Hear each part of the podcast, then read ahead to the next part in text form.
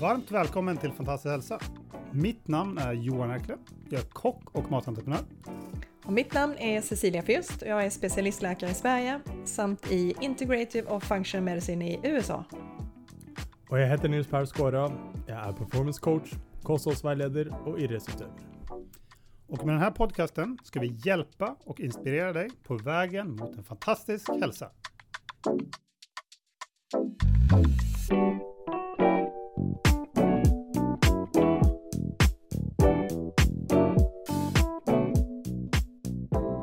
Yes, då är vi tillbaka. Idag ska vi prata om hur man håller sig i form året runt.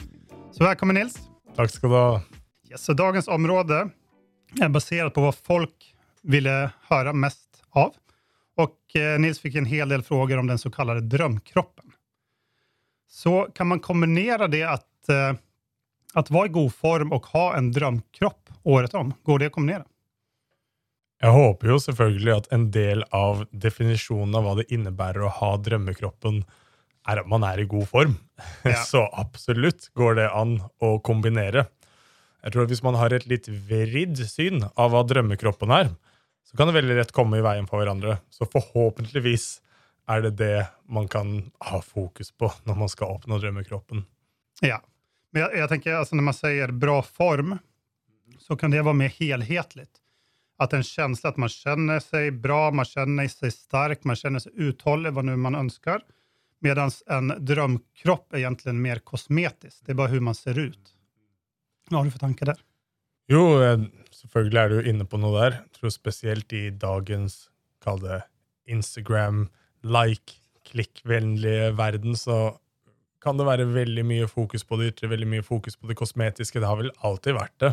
Men det er klart at hvis det er det eneste fokuset, så kommer det alltid til å ta vekk fra det man ikke fokuserer på. Eksempel bare det å kjenne etter. Hvordan, hvordan føler man seg? Hvordan er det man faktisk presterer, ikke bare på trening, men generelt i hverdagen? Um,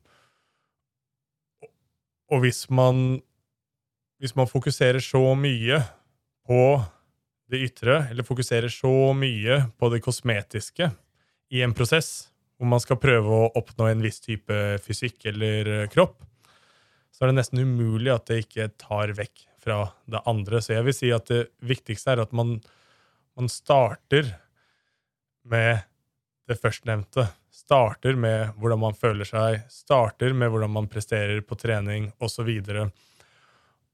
Og så blir det kosmetiske en slags eh, sekundær effekt av at man oppnår de tingene på en bra måte. Man trenger selvfølgelig ikke å um, se vekk fra det kosmetiske.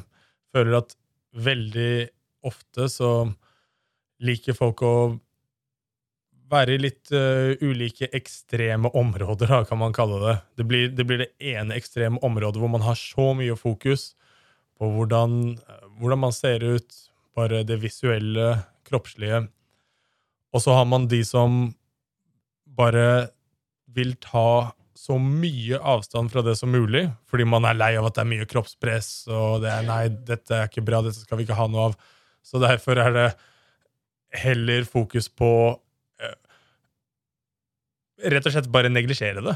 Fordi hvis man, er, hvis man er ærlig, så er det ikke til å utelukke at dette er et Hvordan man ser ut, er jo et viktig aspekt av um, bare det å være menneske. Enten man vil eller ikke, så kommer man til å um, bli påvirket selv med sitt eget selvbilde, hvordan man ser ut. Og selv om man ikke bryr seg så veldig mye om det personlig, så kan man ikke gjøre noe med at andre kommer til å gjøre en slags vurdering basert på hvordan du ser ut gjennom fø- førsteinntrykk osv. Det kommer til å påvirke måten du lever på. Så um, jeg vil si at det er, det er viktig at man har en sunn balanse mellom de to. da.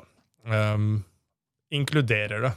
Ja, för det å ha en bra drömkropp behöver inte innebära att man egentligen mår bra, alltså att man känner sig bra. Det beror på hur man kanske har fått den kroppen. Man kan ju äta på ett speciellt sätt och bara att man liksom går i nästan underskott hela tiden, men du känner ingen bra, men du har en fin kropp. Ja, ja. Så der er du inne på noe viktig, fordi um, det er jo veldig avhengig av hva slags utgangspunkt man har hvis man, hvis man skal gjøre kroppsendringer. da. Uansett om det er kosmetisk eller hvordan man føler seg. Hvis man er overvektig, f.eks., uh, så går det selvfølgelig hånd i hånd. Bare det at man ser tydelige, synlige endringer på kroppen i det man går ned i vekt. Uh, og nesten uansett hvordan man oppnår vektnedgang. Hvis man er overvektig og man går ned i vekt, så kommer man sannsynligvis til å føle seg bedre, man kommer til å få bedre helse. Det finnes selvfølgelig enkelte måter som er bedre å gjøre det enn andre. Kanskje det viktigste er at man gjør det på en bærekraftig måte. En måte som gjør at man klarer å holde vekten nede etter man har gått ned. Men for den kategorien for folk som er overvektig, vil jeg si at det nesten alltid kommer til å være eh, bra for begge deler eh, å gå ned i vekt. Så må kanskje de som de som ikke er overvektige, men de har allikevel lyst til å gjøre kall det kosmetiske endringer i kroppen, eller uh, bare komme seg i bedre form på et, sant, om du vil prestere bedre på et eller annet. Og da begynner det å bli litt mer um, Da må man se nyansene litt mer i hvordan man oppnår uh, den formen, for at det ikke skal være destruktivt for hvordan man føler seg i lengden. F.eks. ligge i kaloriunderskudd i overdrevet lang tid når det strengt talt ikke er nødvendig eller ikke bra for helsen din. Da. Det tror jeg er en felle mange, mange går i, hvis de ikke er overvektige. Du, du nevnte det også litt med, du sa med Instagram. Jeg tenker at det er kanskje litt overdriven kroppspress nå for tiden. Og mye av just sosiale medier, at det er så tilgjengelig. Og at uh, det finnes så mye av det. Og så det rekker med at du har vært inne og sett på noen person som du kanskje syns har en fin kropp og sånt. Och så kommer algoritmen göra att du kommer matas med fler sådana hele hela tiden. Så du hamnar i en lite ond loop där kanske också. Och så är det det du jämför med hela tiden. Ja. Vad tänker du med just med kroppspressen? i- dag? Um, nei, jeg tror jo du Det er akkurat som du sier, det er kanskje ytre faktorer i, i Med dagens teknologi kan det til og med være kunstig intelligens eller algoritmer som er med på å utnytte de primitive svakhetene til mennesket. Jeg tror det er viktig at um, det er viktig at vi alle tar kontroll over vår egen syke, tar kontroll over hva det er vi faktisk har lyst til å slippe inn av, kall det input, visuell in eller bare inntrykk som man får i løpet av en dag. For disse algoritmene er så flinke til å plukke opp på eh, bare de sånn enkle sånn Det man klikker på, eller ting som kanskje appellerer til en um, nokså primitiv del av eh, hjernen. Vi alle sammen ah, Vi har jo den delen av oss alle sammen, men vi har også en eh, litt mer bevisst, kall det klokere del, som klarer å se forbi alt det. Men hvis man blir matet med det 24 timer i døgnet, og man sitter på telefonen hele tiden, det er en slags, man blir litt avhengig av det også av og til, um, så kan det være vanskelig. da, så det det jeg vil si til det, er at um, ta et steg tilbake hvis man merker Hvis, hvis man tar seg selv i at uh, man begynner kanskje å bli litt uh, mer påvirket av både sosiale medier og andre inntrykk enn uh, det som kanskje er bra for deg, eller at det er med på å forme måten du ser både på din egen kropp og andre sin kropp. Så prøv å finne en måte å ta litt uh, avstand fra det på en eller annen måte, eller søk andre kilder. Ja. altså jeg, jeg tenker jo at uh, det man kan gjøre der, det det egentlig kanskje handler om, det er at man kjenner seg bra i seg selv. For når du er inne på Instagram og, og, og du, du følger masse andre folk som har kanskje drømkropper, og sånt, så er det ju sökande efter någonting du kanske inte har. Då. Så att, eh, men det är kanske lite djupare syn på det hela. Jo, man- men det stemmer jo. Men eh, något annat som jag tycker är lite intressant också, att eh, definitionen av vad en drömkropp är, är också väldigt olika. Som jag tänker att vissa vill ju vara väldigt smala, vissa kanske vill ha mycket muskler och liksom lite större. Medan andra vill vara kanske mer lean och liksom mindre med små synliga muskler. Och om man ser på liksom andra länder vad som anses eh, fint där, så i vissa länder, de tycker det är väldigt fint att du har, är ganska stor, då, alltså en stor kropp. Eh, att du har en del fett på kroppen. Eller till exempel till, eh, speciella länder där det är så att man kanske en stor mage är status.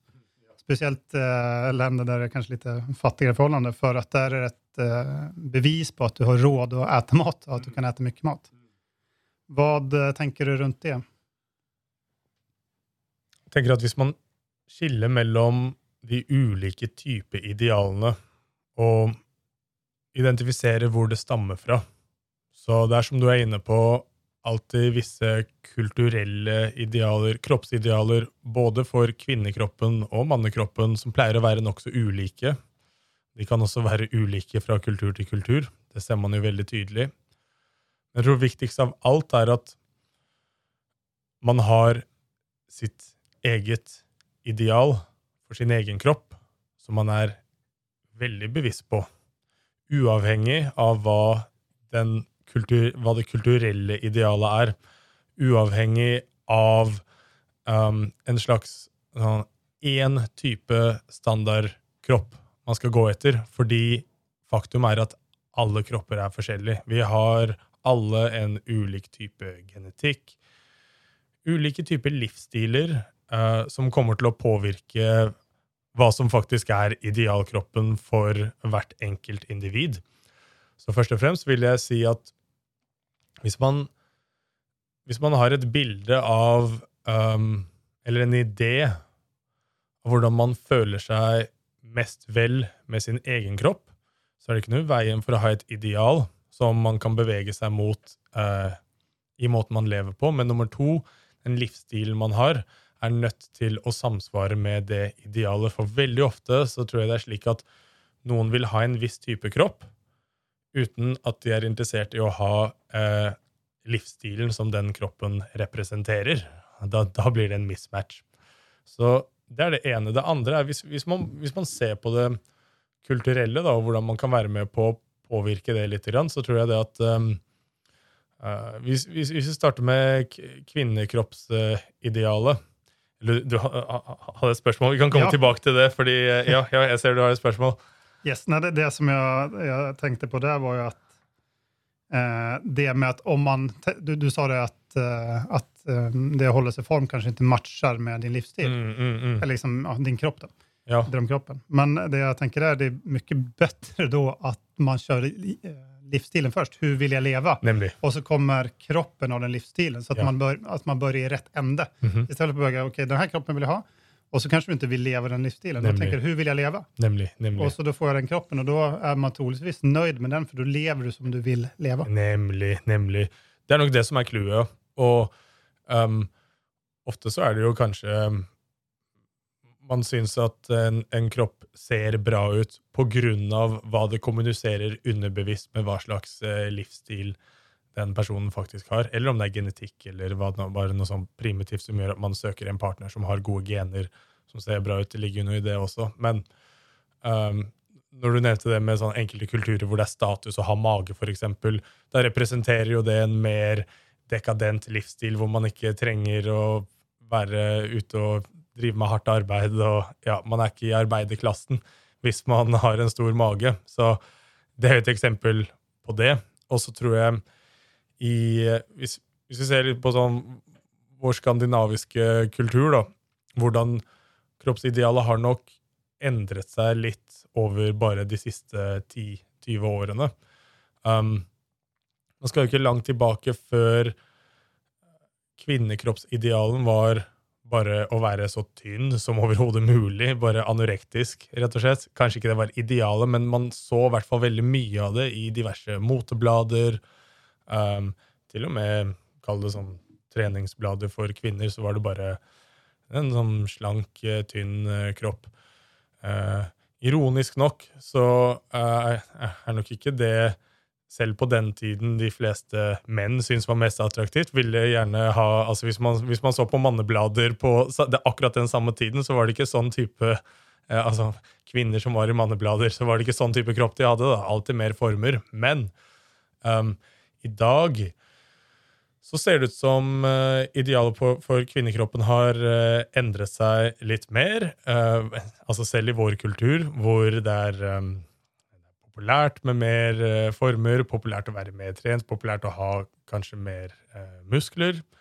Um, men kombinert med det så ser man kanskje også et uh, kroppspress til å uh, fortsatt være altså både trent og slank samtidig, som ikke nødvendigvis behøver å være et um, Behøver ikke være et sunt uh, kroppsideal for kvinner å ha for lav fettprosent. Det kan vi komme litt tilbake til, litt sånn hormonelt. Men for mannekroppsidealet så vil jeg si at her ser man veldig stor forskjell i vår kultur nå kontra uh, 10-20 år siden. Nå tror jeg pga. Instagram så er det veldig, veldig mye press om at uh, man skal være så definert som mulig, ha uh, synlig sixpack, fordi det er det man blir matet med på Instagram.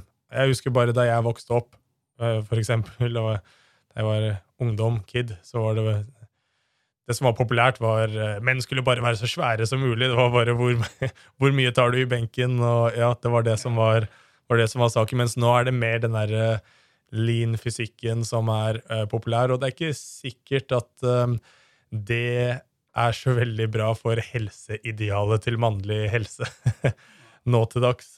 ja. Jeg, tenker på det også med Du sa det når du var kid. Og at, jeg tenker det er vel kanskje den gruppen som er mest utsatt og som er mest kritisk.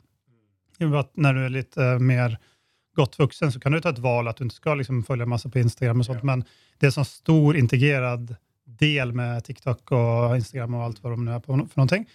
Så at eh, man ser også at mer ungdommer sliter psykisk og sånt. Jeg tror det er der det største problemet, det der verken er liksom litt urovekkende. Hva, hva, tenker du der? Veldig. Jeg ser jo det når um en sånn Jeg tror litteraturen eller statistikken på Når man ser på uh, spiseforstyrrelser, i hvert fall um, anoreksia nervosa, så er det forekommer 90% hos uh, kvinner. I hvert fall historisk. Um, og jeg husker jo for eksempel da Ja, du nevnte da Kall det min generasjon da, da jeg vokste opp. Så um, det var, det var veldig sjeldent å se spiseforstyrrelser hos unge gutter. I dag um, så er statistikken helt annerledes på det. Det er ikke nødvendigvis at uh, unge gutter er anorektiske, men har um, matrelaterte Eller kall det, kall det en form for spiseforstyrrelse hvor man har det presset om å prøve å oppnå den fysikken som vi snakket om den uh, line fysikken helt ned i en veldig ung alder, hvor det strengt talt uh, ikke er uh, sunt, eller for mange ikke, ikke veldig oppnåelig heller, i og med at man ikke, kroppen har ikke modnet enda. Um, man har ikke hatt nok tid til å, til å, trene seg opp til å få en slik fysikk. Og det tror jeg også gjør at mange, mange føler på det presset uh, blir kanskje fristet til å um, prøve ut anabole steroider, tror at det er nødvendig for at man skal få en viss type fysikk. Når tilfellet er helt motsatt, hvis man i hvert fall er litt tålmodig og bruker litt tid på å bygge en viss type fysikk, men den tålmodigheten har man jo ikke når man er 16-17 år gammel. Um, og jeg tror uten tvil man, man, ser det veldig mye, da. Mental helse for unge menn på dette området er nok um, blitt negativt påvirket over som et resultat av um, internettkroppspresset man ser. Så det er forhåpentligvis noe vi kan gjøre noe med i tiden som kommer. Ja. En annen sak er det som man kan påminne folk om også, at uh, det som er så bra med det hele, er at folk tykker ulike saker er snyggt.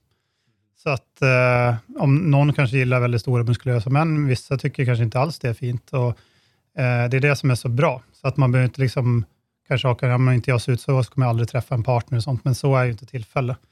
Folk ser ju olika saker som är vackert och sätter pris på olika saker. Så det jag tänker jag är lite viktigt. Men jag tänker om vi går videre, så om man ser på det som mange her i vest anser som en drømkropp, da. Det er vel å være ganske muskuløs og ha ganske lite kroppsfett. Eh, og det var kanskje det du mest fikk spørsmål om, kjennes det som. Ja, så jeg, jeg kjørte en liten sånn Q&A-session på Instagram, min Instagram-story, og da ser man jo at veldig mye er relatert til akkurat dette her. Folk vil bygge muskler og brenne fett. Og um, da er det jo viktig at um, når man gjør det, så er det viktig at man, man starter med å, å være veldig klar over hvilket utgangspunkt man har å jobbe med. For eksempel, tilbake til dette hvis man er overvektig, da. Um, da er det veldig, veldig enkelt og greit. Kom deg i kaloriunderskudd. Finn en måte du kan spise på som gjør at du faktisk går ned i vekt. Uh, hvis det er noen som har lyst til å som, som, ikke er overvektige, de har lyst til å bygge muskler og forbrenne fett, pleier jeg alltid å anbefale å egentlig starte i motsatt uh, rekkefølge. Fokusere på å bygge muskler først, og deretter ha fokus på å forbrenne fett. Man kan selvfølgelig gjøre begge deler samtidig, men det er viktig at man velger ut hva er det som er hovedfokuset. Så når man skal, um, når man skal ned i vekt, så kan man jo også bygge muskler ha fokus på å gjøre det, men hovedfokus er at man går ned i vekt. Men det å ha mye muskler, er ikke det så at det er muskler i seg selv? Eh, nemlig, så det er derfor jeg sier det at hvis man ja, hvis du skal ned i vekt, så er det bare det, det å bygge muskler kommer til å hjelpe den prosessen. Og dersom uh, man ikke er overvektig, så er det, skal litt mer til å bygge veldig mye muskler og forbrenne veldig mye fett samtidig. Så derfor må man på en måte uh, Man må starte med å fokusere mest på én av dem. Hvis man starter med å prøve å forbrenne fett før man har fått opp muskelmassen, så kommer det til å være mye mer utfordrende da, å bygge muskelmasse etterpå igjen enn man bare starter med å bygge muskelmasse, er tenke langsiktig, har en eh, langsiktig prosess der man er OK med at um, fettprosenten er kanskje ikke der man vil at den skal være i lengden, fordi fokus er bygge bygge muskler. Det er, det er, det man oppnår mest effektivt. Når man ligger i kalorioverskudd, får i seg mer kalorier enn man forbrenner, da bygger man muskler veldig mye mer effektivt. Og de, den ekstra muskelmassen kommer da også til å være fettforbrennende, slik at når man da um, velger å ta en periode hvor hovedfokuset skal være på å forbrenne fett, så vil man kunne gjøre det veldig mye mer effektivt enn om man ikke hadde hatt den muskelbyggingsperioden først. Ja, men en sak som jag bara tänker på direkt när du säger det här, hur man ska träna och så vidare. Eh, många säger att eh, det är kosten som utgör det största resultatet av eh, ditt, eh, din träning. Då. Mm. Och eh, om det är 70-80% eller det är väl kanske lite olika meningar. Men vad, vad tänker du där? Då? Du sa att du kanske ska vara i kaloriöverskott. Hva Mm. Vad ska man äta? Kan man stoppe i seg hva som helst da? helst, helst ikke, hvis man ikke uh, vil legge på seg for mye fett. Nei. Men Um, kosthold er det som har mest å si når det er snakk om kroppsendringer. Hvis, hvis man har alle uh, andre prestasjonsrelaterte mål, si en idrettsutøver f.eks., um, en fotballspiller som har som mål å bli bedre fotballspiller, så er jo fotballtrening viktigere enn hva man spiser. Hva man spiser er ekstremt viktig da også, men det er ikke det som uh, det er ikke de som spiser uh, best, som er de beste fotballspillerne. det er de som er flinkest på trening. Um, men når, når, det gjelder uh, endring da, uh, i um, kroppskomposisjon, f.eks. bygge muskler, for, uh, forbrenne fett, spesielt i forhold til fettprosenten, så er det kosthold som er viktigst, kan man si. Og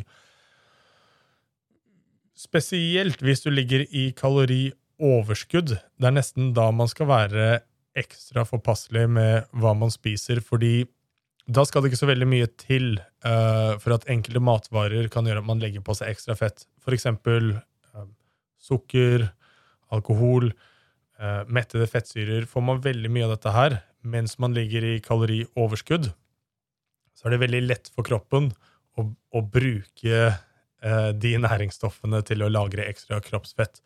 Sukker er et interessant eksempel der man ser at um, Fikk også stilt et spørsmål hvor noen som ville høre om det på uh, eh, podkasten, så kan jeg nevne det uh, med en gang. Slet litt med om sånn, Han sa han å, Hva var det han sa? Han var en sånn sucker for candy og uh, liker å spise mye godteri, mye sukker. Og um,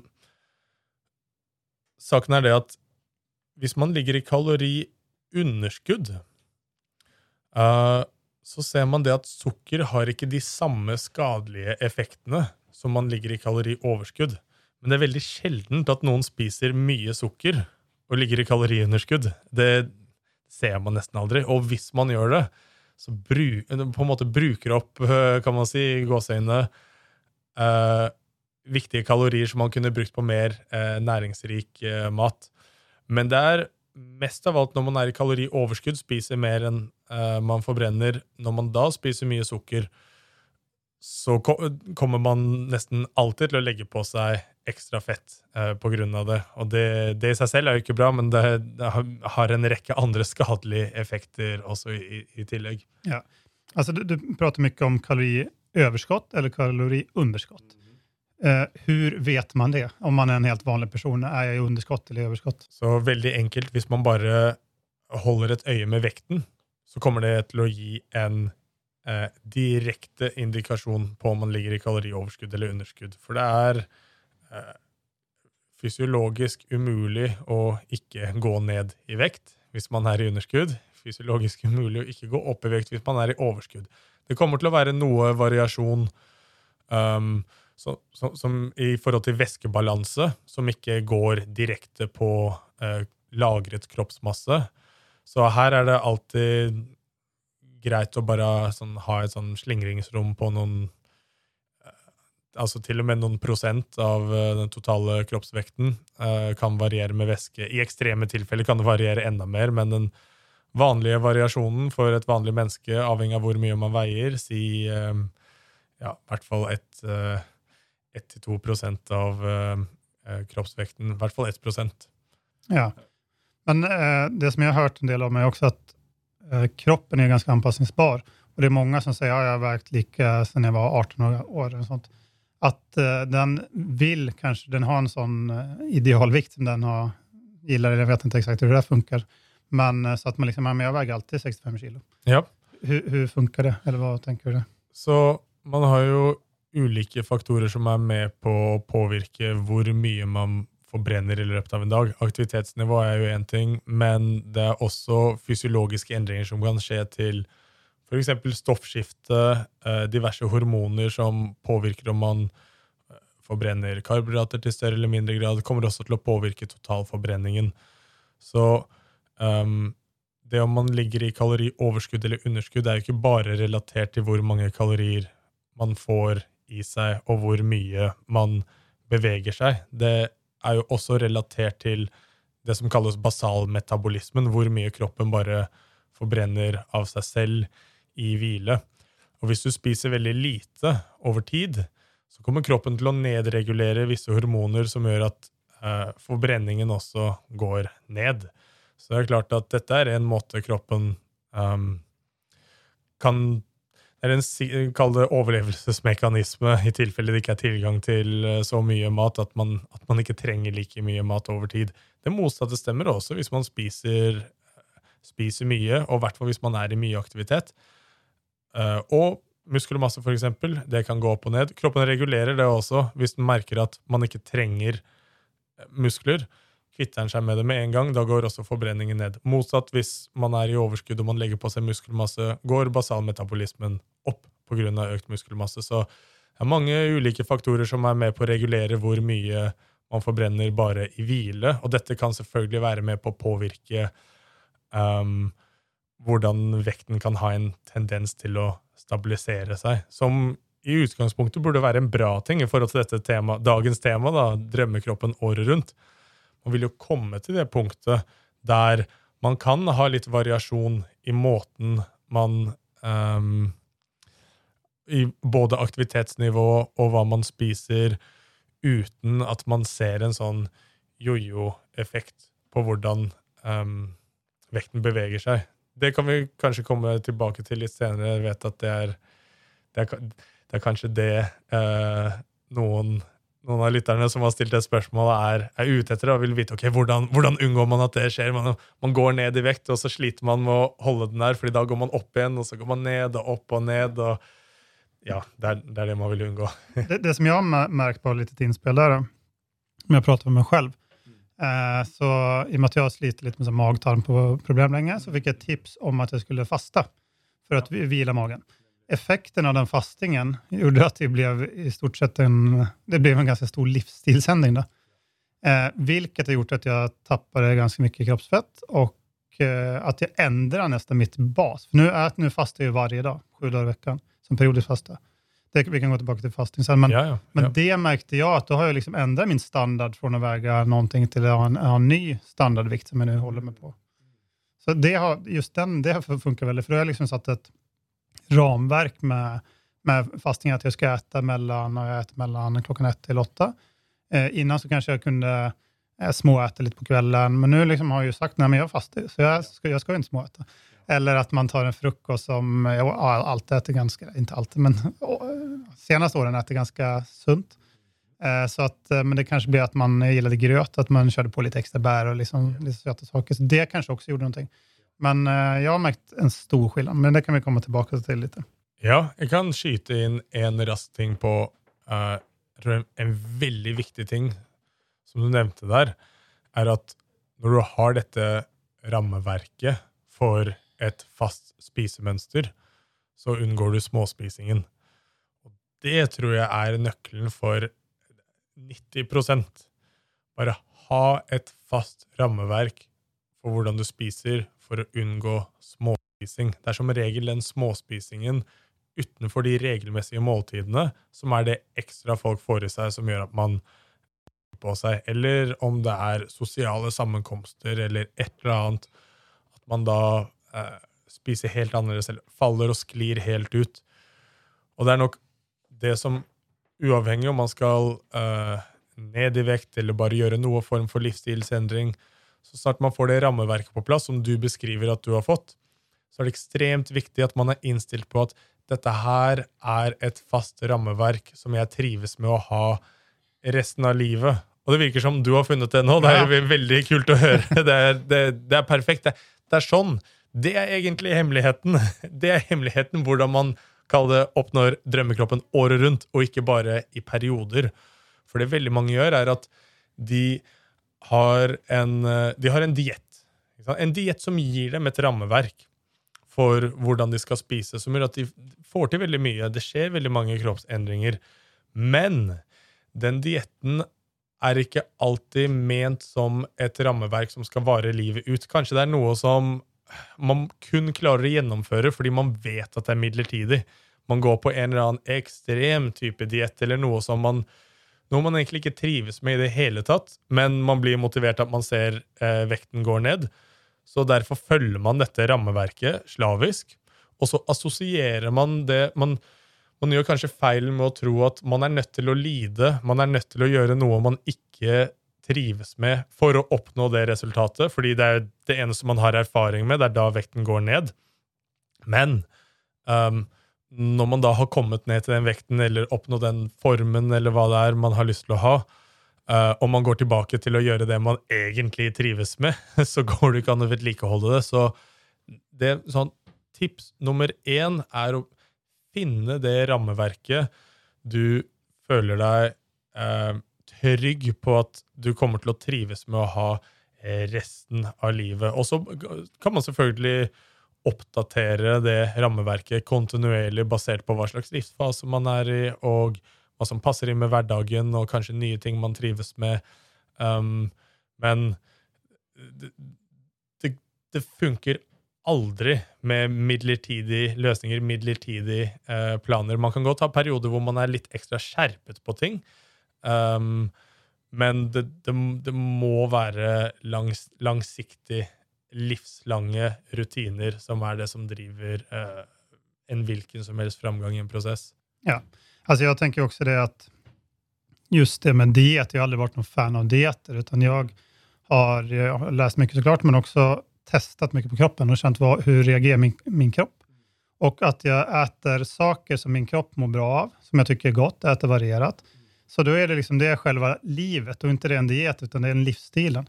Det andra som jag tänkte lägga till också, eh, just i form av för, för träning för min del, då, att det är istället för att liksom, ja, jag vill ha en si och sån kropp, okej, okay, det med kosten har gjort något, men sen har jag också hittat träningsformer som jag tycker är kul. Så då gör jag det jag tycker är skoj, om det är liksom mountainbike eller surfing, eller jag tränar på gym också ibland. Men jag, jag gör det på ett sätt som jag tycker är skoj, som jag tycker är kul. Och då är det genomförbart. Då kan jag bara fortsätta med det som du sa, resten av livet. Nämlig, nemlig. Og um, ja, man vet jo kanskje ikke nøyaktig hva man uh, kommer til å Altså rent spesifikt hva man kommer til å synes er gøy i 10-20 år fra nå. det kan jo Ideelt sett så skal man jo ha friheten til at det kan utvikle seg uh, utover livet, men så lenge man i hvert fall her og nå føler at det man holder på med, er hypotetisk sett noe man kunne ha holdt på med resten av livet. Så det, det, er der nøkkelen ligger. For veldig ofte når man har folk som er på diett, eller um, har et eller annet sånn type treningsopplegg Hvis de er ærlige med seg selv og ærlige med andre, så, så sier de det at de, de syns egentlig ikke det er noe gøy.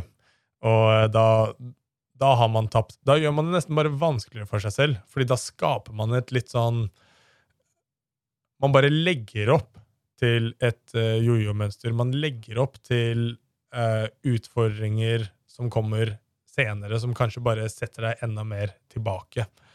Så da vil jeg si det er nesten bedre å ikke uh, Bare ikke gjøre noe Eller nei, det skal jeg ikke si, men um, Da er det bedre å gjøre mindre, i så fall. Det er bedre med, kall det, mindre drastiske endringer at man gjør heller noe man trives med. Kanskje man ikke oppnår like um, like stort resultat like raskt hvis det er en vektnedgang, f.eks.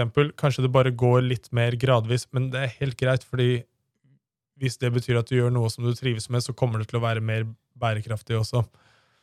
Ja, men jeg tenker om, om man nå gillar å trene, da, og om man skal se på hva som er mest optimalt, hvordan skal man trene da for? vil si at ja, du ska ha synliga muskler och du ska ha mindre fettprocent. Hur gör man det? Ofte så um, Hvis målet er å ha uh, hvis, hvis, du tenker på muskelmasse og du tenker på uh, fettprosent Det jeg ofte pleier å si da, er at um, de som er best til akkurat det, er jo bodybuildere. Bodybuilding går på en måte ut på å ha så mye muskler som mulig og så lite fett som mulig. Nå er jo selvfølgelig uh, anabole steroider en faktor i de som blir best i verden på akkurat det der. Men selv om man ser bort ifra det, hvis man ser på hvilke treningsformer som brukes for å bygge muskler og forbrenne fett, og hva slags kosthold man bruker uh, for å oppnå det, så er jo det det samme for alle, uavhengig om man bruker steroider eller ikke. Og der ser man jo det at uh, det er jo hovedsakelig styrketrening, mye styrketrening, nokså allsidig styrketrening også. Um, kanskje kanskje opptil fem, uh, noen ganger seks dager i uka til og med, med styrketrening hvor man deler opp ulike muskelgrupper på ulike dager. Men så ser man også det at det er mye um, Bodybuildere trener mye med um, veldig mye melkesyre. Hvis du ser på ulike idrettsutøvere, Uh, hvis, hvis, målet er muskelvekst, se på hva slags utøvere som har store muskler i forskjellige muskelgrupper, så ser man ofte at det er, det er ofte relatert til melkesyre. Se på syklister, for eksempel. Uh, spesielt sånn Hva kaller det sånn speed uh, cycling? De som, de som, sykler i sånn innendørs på en sånn bane. Masse, masse melkesyre, og de har gigantiske lår. Samme med skøytere. Skøyteløpere. Uh, masse melkesyre i den idretten. De får også gigantiske lår. Um, så, så, så, melkesyre viktig uh, for å bygge muskler. Andre uh, faktorer som er med Bare på det også. Ja, selvfølgelig. Det, melkesyre, hvordan oppnår du det i vanlig styrketrening? Så som regel så må man ha ganske høyt repetisjonsantall for å få til det. Um, det er, ikke, det er ikke kun repetisjonsantallet, men bare hvor lenge musklene er nødt til å jobbe med høy intensitet helt til det bare stivner. Så man må ha relativt tunge vekter, eller mellomtunge vekter.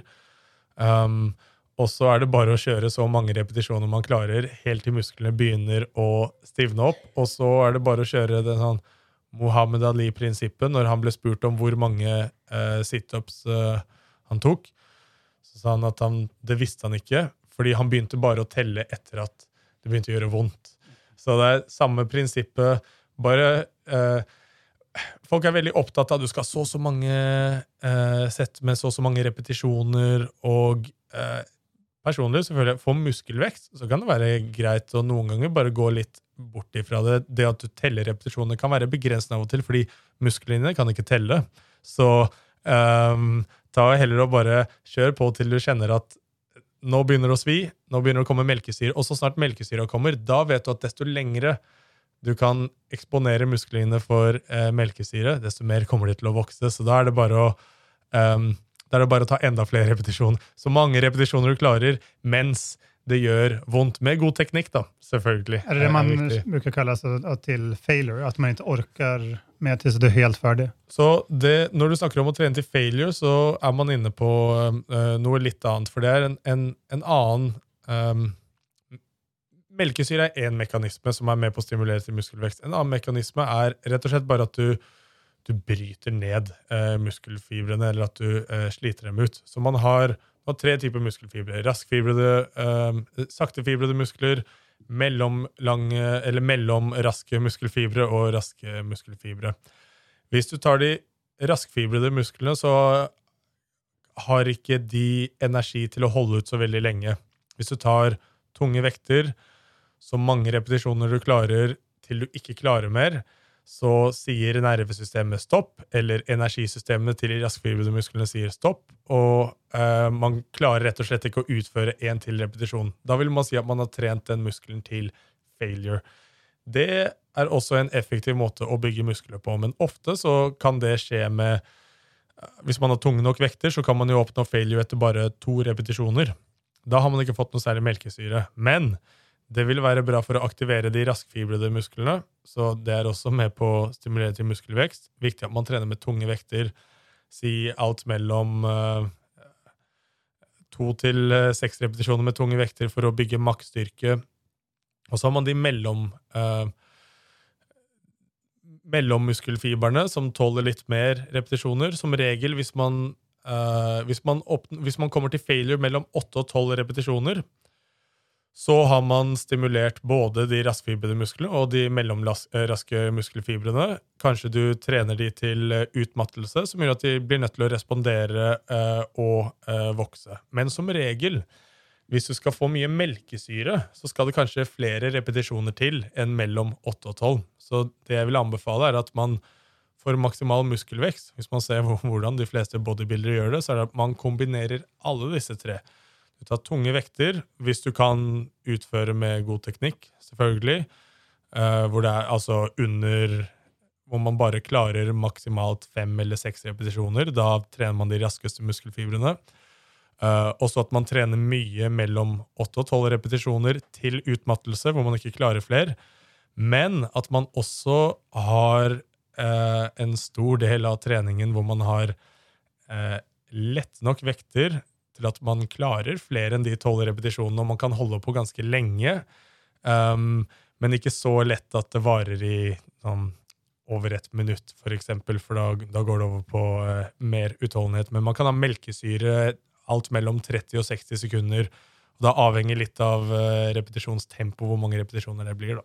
Ok, Men kan man da, at man begynner på en relativt, relativt lett, og så ser man at man ikke bør klare, at man bare går ned til en litt mindre for å klare uh, mer repetisjoner?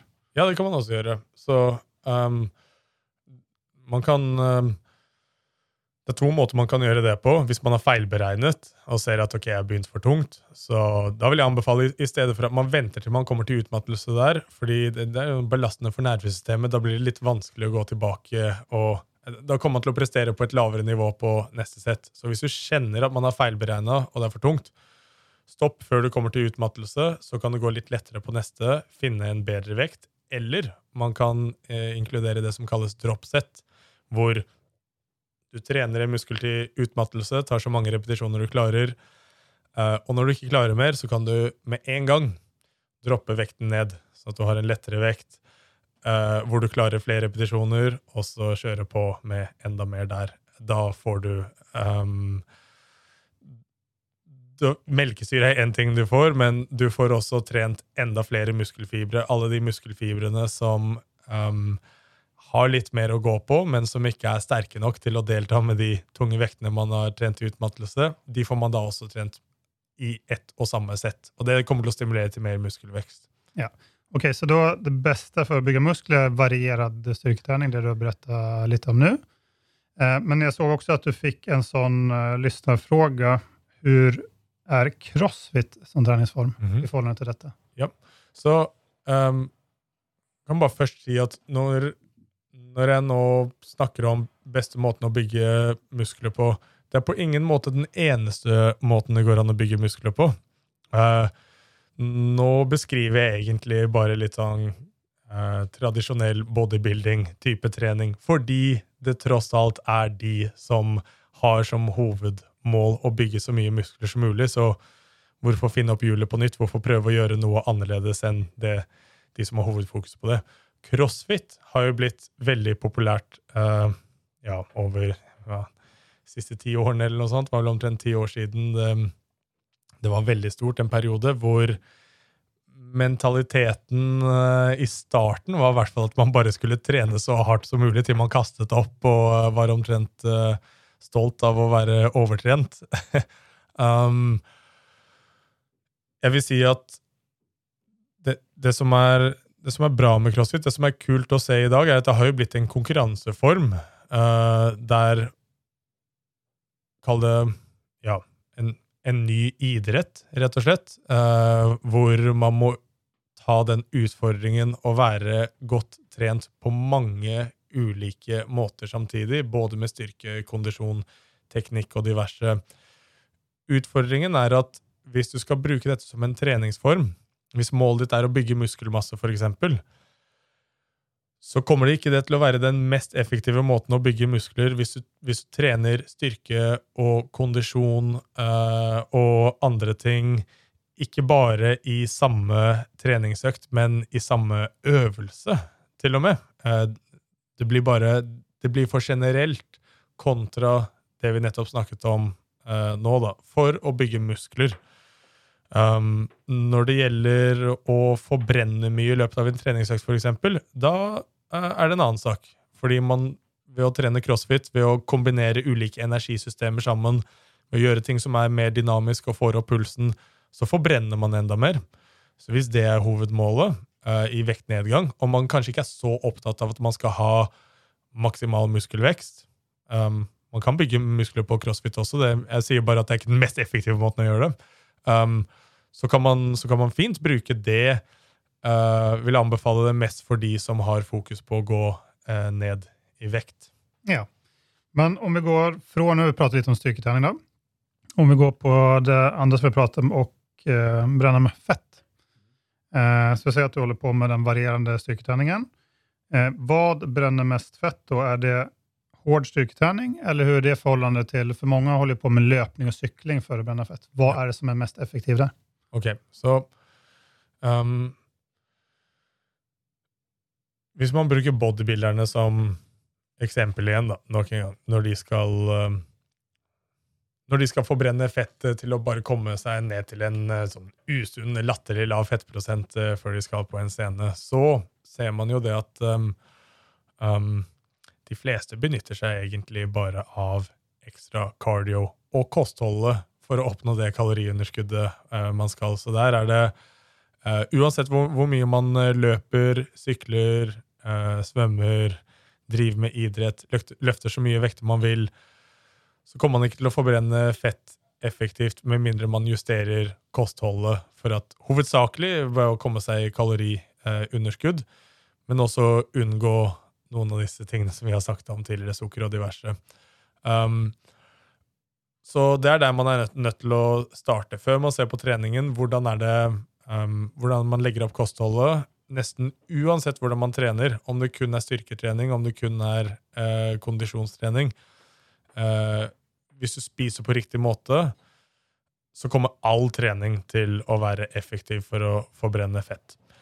Uh, ja. Men hvordan skal man da äta? Hva er det noe spesielt som du rekommenderer at man skal äta?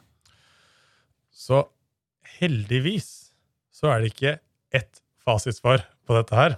Det er mange, mange forskjellige måter det går an å løse dette. Um, men hvis jeg skal generalisere med et par tips som kan være uh, greit å inkludere i en som hvilken som helst kaller det fettforbrenningsfase og kosthold, så er det jeg repeterte mange ganger kaloriunderskudd. Så det er, ja, det, det, er det, det, det, første, mest effektive man, man, skal oppnå. Men det andre jeg vil si, er at det er lurt å inkludere um, mer proteiner i kosten i en vektnedgangsfase enn når man ikke er det. Og um, grunn, det er to grunner til det. Det ene er at uh, proteiner er det som er mest mettende per kalori. Um, så du kommer ikke til å bli like sulten, selv om det ligger kaloriunderskudd og spiser proteiner. Og det andre har å gjøre med dette at uh, bare det å spise proteiner kan være muskelsparende. Så, uh, eller muskelbyggende, hvis, hvis, man skal prøve å bygge muskler mens man forbrenner fett også. Så um, det å ha et høyt proteininntak når man ligger i kaloriunderskudd, er viktig. Veldig mange overdriver proteininntaket, spesielt når de ligger i, ligger i overskudd. Uh, og da som overskudd av hva som helst annet, så kan man lagre det som eh, ekstra kroppsfett. Så det er unødvendig. Men i, i underskudd uh, Det er også den siste grunnen til at det er lurt å inkludere mer proteiner i kosten, er at det skal Rent fysiologisk så er det mye vanskeligere for kroppen å gjøre proteiner om til eh, kroppsfett. Å lagre proteiner som kroppsfett, spesielt når man ligger i kaloriunderskudd. Det er ikke like vanskelig for kroppen å lagre si eh, sukker eller eh, mettede fett, spesielt mettede fettsyrer. Veldig lett for kroppen å gjøre det om til eh, kroppsfett. Eh, og selv om man ligger i kaloriunderskudd, så jeg vil si at det er de to tingene man burde begrense mest, uavhengig av hva slags strategi man benytter seg av. Eh, begrense sukkerinntak, eller bare begrense Uh, også begrense karbohydrater til en viss grad. Her er det masse ulike strategier. Noen kjører keto, hvor man ikke spiser noe karbohydrater i det hele tatt. Noen spiser bare lavkarbo, spiser litt mindre. Noen spiser litt sånn balansert mellom Hvor du får i deg greit med karbohydrater. Spesielt hvis man driver med, man driver med prestasjonsidrett eller uh, mye kondisjon, så trenger man faktisk en del karbohydrater for å kunne prestere bra på trening. Men i en uh, kall det fettforbrenningsfase, uavhengig av hva som er kall det standard karbohydratinntak når man skal vedlikeholde vekten, så kan det alltid være lurt at man spiser noe mindre karbohydrater enn det som er eh, standard. Så det er, det er i hvert fall et, et, et utgangspunkt, et, et, sted å eh, starte. Og så kan vi godt gå nærmere inn på enda mer detaljer. Jeg tror vi får sette opp et, ja. en eget avsnitt, for ellers så prater vi i en uke. Ja, men jeg, jeg, tenker just det med kaloriunderskott. Fins det for du sa vikten, men finns det ikke noen du kan vel mäta? Det så finns det olika appar där du kan skrive hva du äter som räknar ut hvor mycket mye kalorier. Og så finns det vel olika, om det er sånn uh, Aura ring eller om det er noen klocka som mäter litt hvor mye kalorier du förbränner. Har du noen tips der for den som tycker det blir litt komplicerat å bare følge med på vikten? Om noen som vil gå litt djupere på å virkelig se? Ja da, absolutt. Så um, Først og fremst viktig å huske på at det vil alltid være en viss feilmargin når man bruker disse måleverktøyene. Både på hva man får i seg, og hva man forbrenner. Men i forhold til å uh, tracke hva man spiser av kalorier, fins jo forskjellige apper på dette her. Eksempel uh, MyFitnessPal, LifeSum, fins en del andre også. Um, og dette er på ingen måte noe Når vi snakker om dette med livsstil, det er ikke noe jeg anbefaler å gjøre til en livsstil. Å bruke disse appene for å tracke alt av hva du spiser. Men det kan være nyttig å bruke det i en periode kun for å bevisstgjøre hva man faktisk får i seg, både av kalorier og ulike næringsstoffer, karbohydrater, proteiner og fett man får kanskje et litt annet bevisst forhold til um, hvilke matvarer som inneholder hva. Så å gjøre det en periode, og spesielt i en periode hvor man skal eh, ned i vekt, det kan være lurt. Å tracke hvor mange kalorier man forbrenner.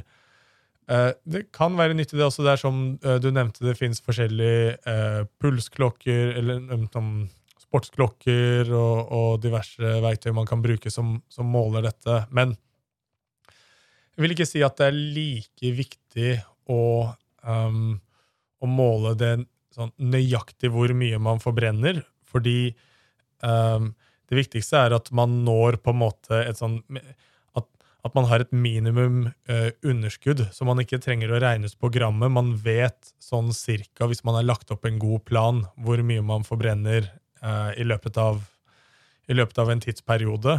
Og da vil jeg uh, fortsatt bare anbefale å bruke vekten som en indikasjon hvordan man ligger an der.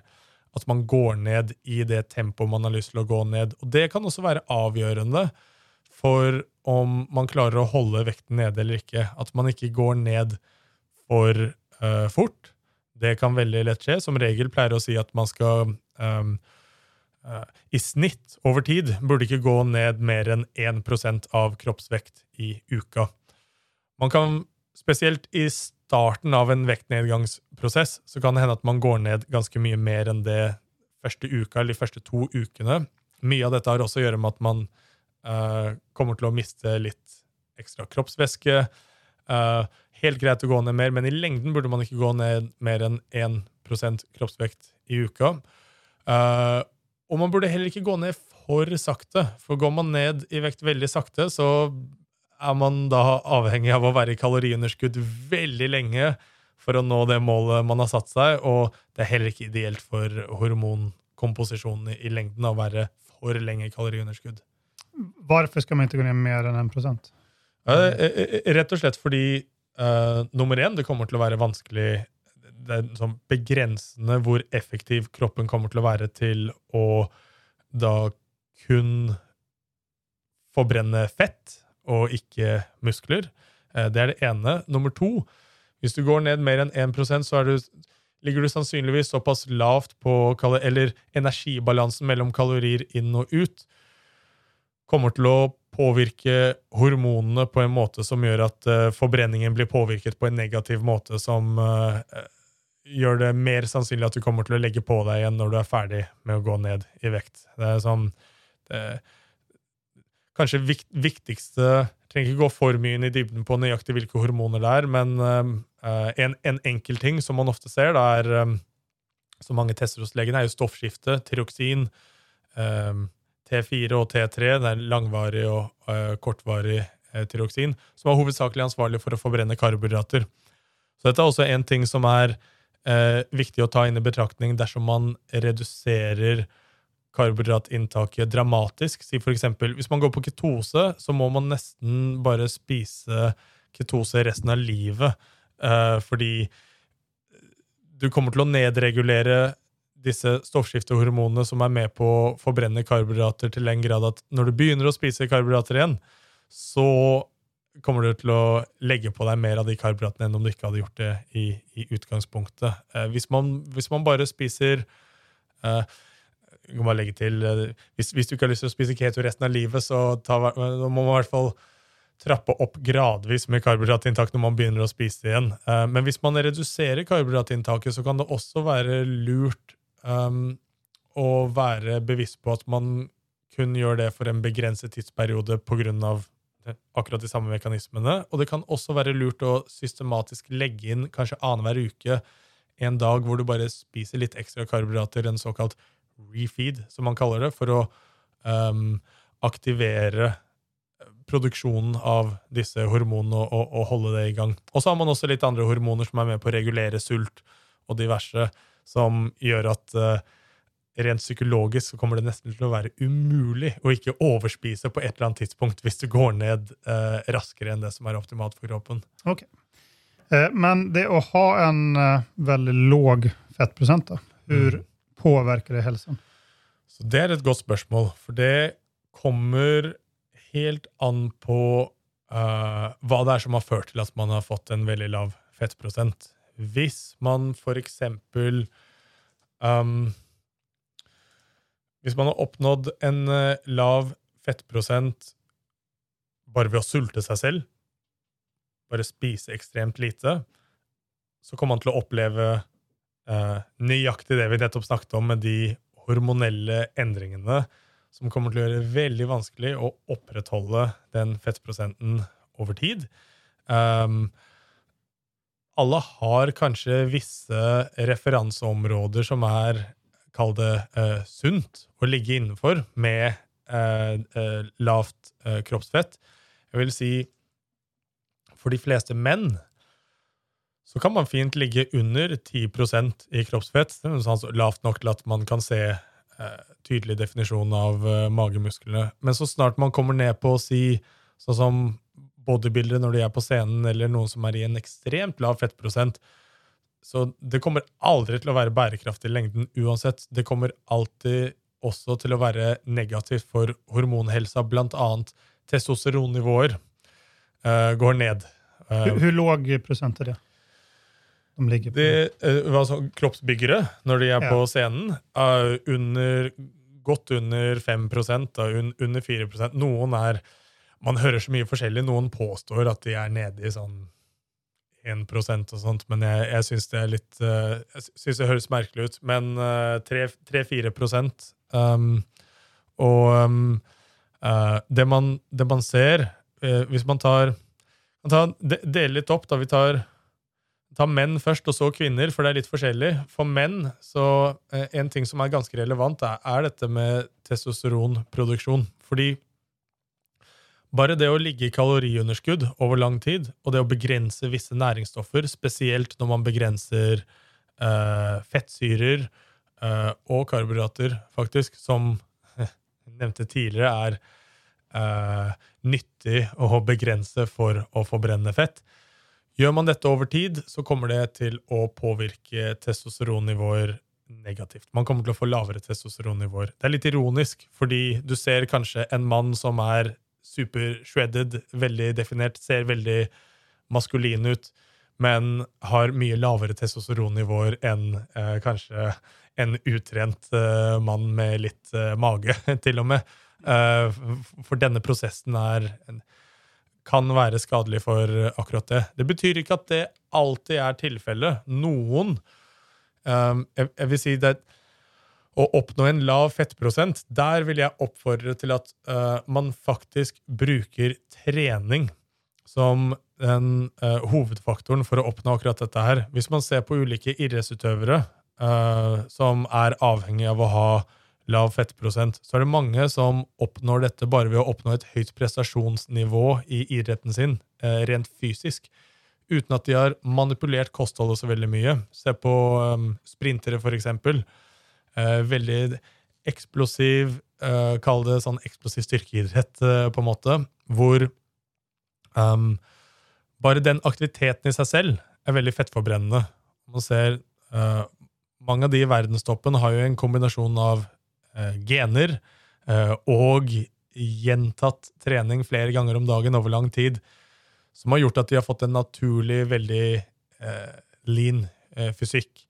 Um, det er mye lettere for dem å opprettholde en slik type fysikk når man har oppnådd det gjennom eh, trening. Jeg kan snakke av personlig erfaring der også. Med, under sprintsesong, f.eks., så merker jeg at fettprosenten den går nesten bare ned av seg selv. Og så hvis jeg er litt ekstra oppmerksom på hva jeg spiser i tillegg, eh, så merker jeg jo enda mer effekt på akkurat det. Men det er mye lettere å opprettholde det gjennom treningen enn eh, bare å spise ekstremt lite, da. Mm. Hur er med kvinnene? Du sa at... Ja. Så det er eh, neste kommer til. For kvinner um, så er det litt andre hormoner som er Da må man også ta hensyn til at kvinner har jo naturlig mer østrogen, og det er en vesentlig forskjell mellom kvinner og menn, og det er at eh, kvinner skal jo kunne eh, være gravide og eh, føde barn. Um, det gjør at man er avhengig av å ha en litt høyere kroppsfett, kroppsfett en høyere fettprosent heter det, enn menn. Um, uh, og dette, det, dette er ekstremt viktig å huske på i dagens alder, tilbake til dette med kroppspress, hvor man ser at det er veldig mange kvinner også som kanskje har et ideal hvor de vil ha en eller annen Altså, de vil ha sixpack og se shredded ut.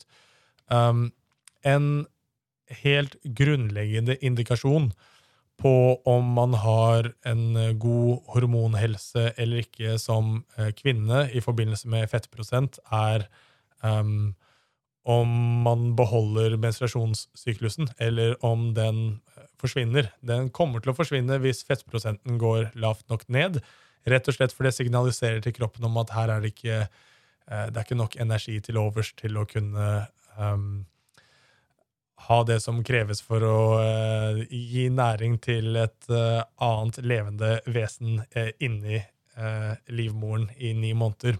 Så um, spesielt kvinner kommer til å kanskje til å merke Kall det ekstra negative effekter med hvordan man føler seg hvis man oppnår en unaturlig lav eh, fettprosent. Um,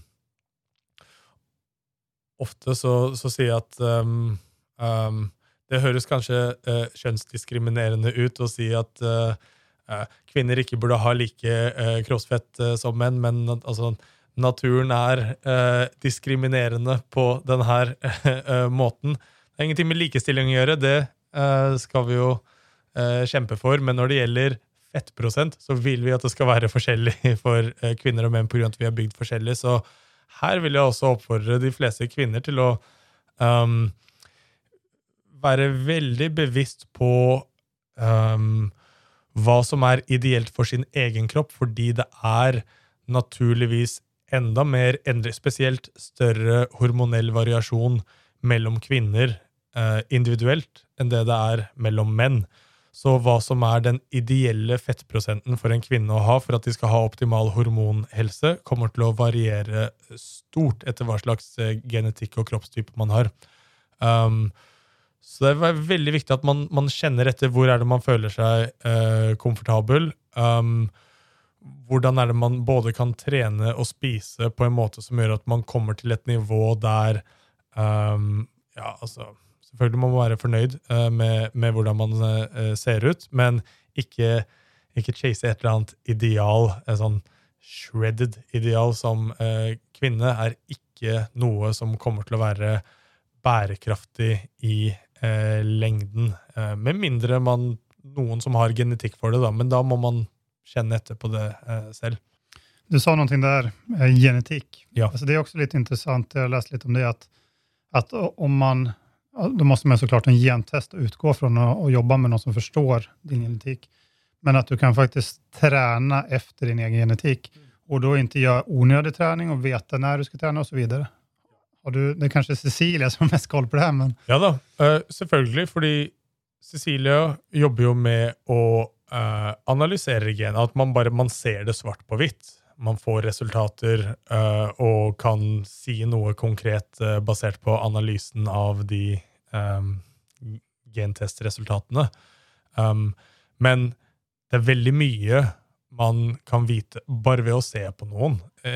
Hva slags Altså jeg vet, jo, jeg vet jo noe om genene dine bare jeg ser på deg akkurat nå. Jeg vet at du har eh, blå øyne og eh, diverse ting som du ikke trenger å ta noe gentest for å, å teste. ikke sant? Og man kan se det eh, Ofte så ser man det litt på ulike kroppstyper også. Og hvis man er, hvis man, hvis man er bevisst på kroppen sin og, og man kjenner etter, så merker man litt hvordan man responderer til eh, ulik type trening også.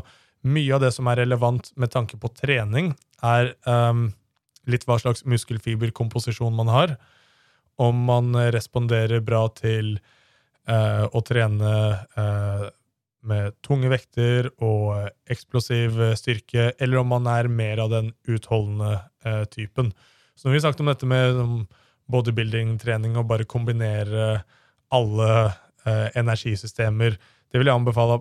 hvis, hvis målet er å bygge muskler, så burde man gjøre det uansett hva slags type gener man har. Men um, hvis man har litt, uh, kall det prestasjonsmål med treningen, man har enten lyst til å bli uh, man vil bli veldig sterk, eller man vil få veldig god kondisjon, eller uh, opparbeide et uh, sånn uh, en fysisk eh, prestasjonskapasitet til et høyt nivå, da er det enda viktigere at man er bevisst på hva slags eh, genetikk man har, hva man har forutsetninger eh, til å utvikle til et høyt nivå, eller hva man får litt, litt, mer gratis, basert på gentypen.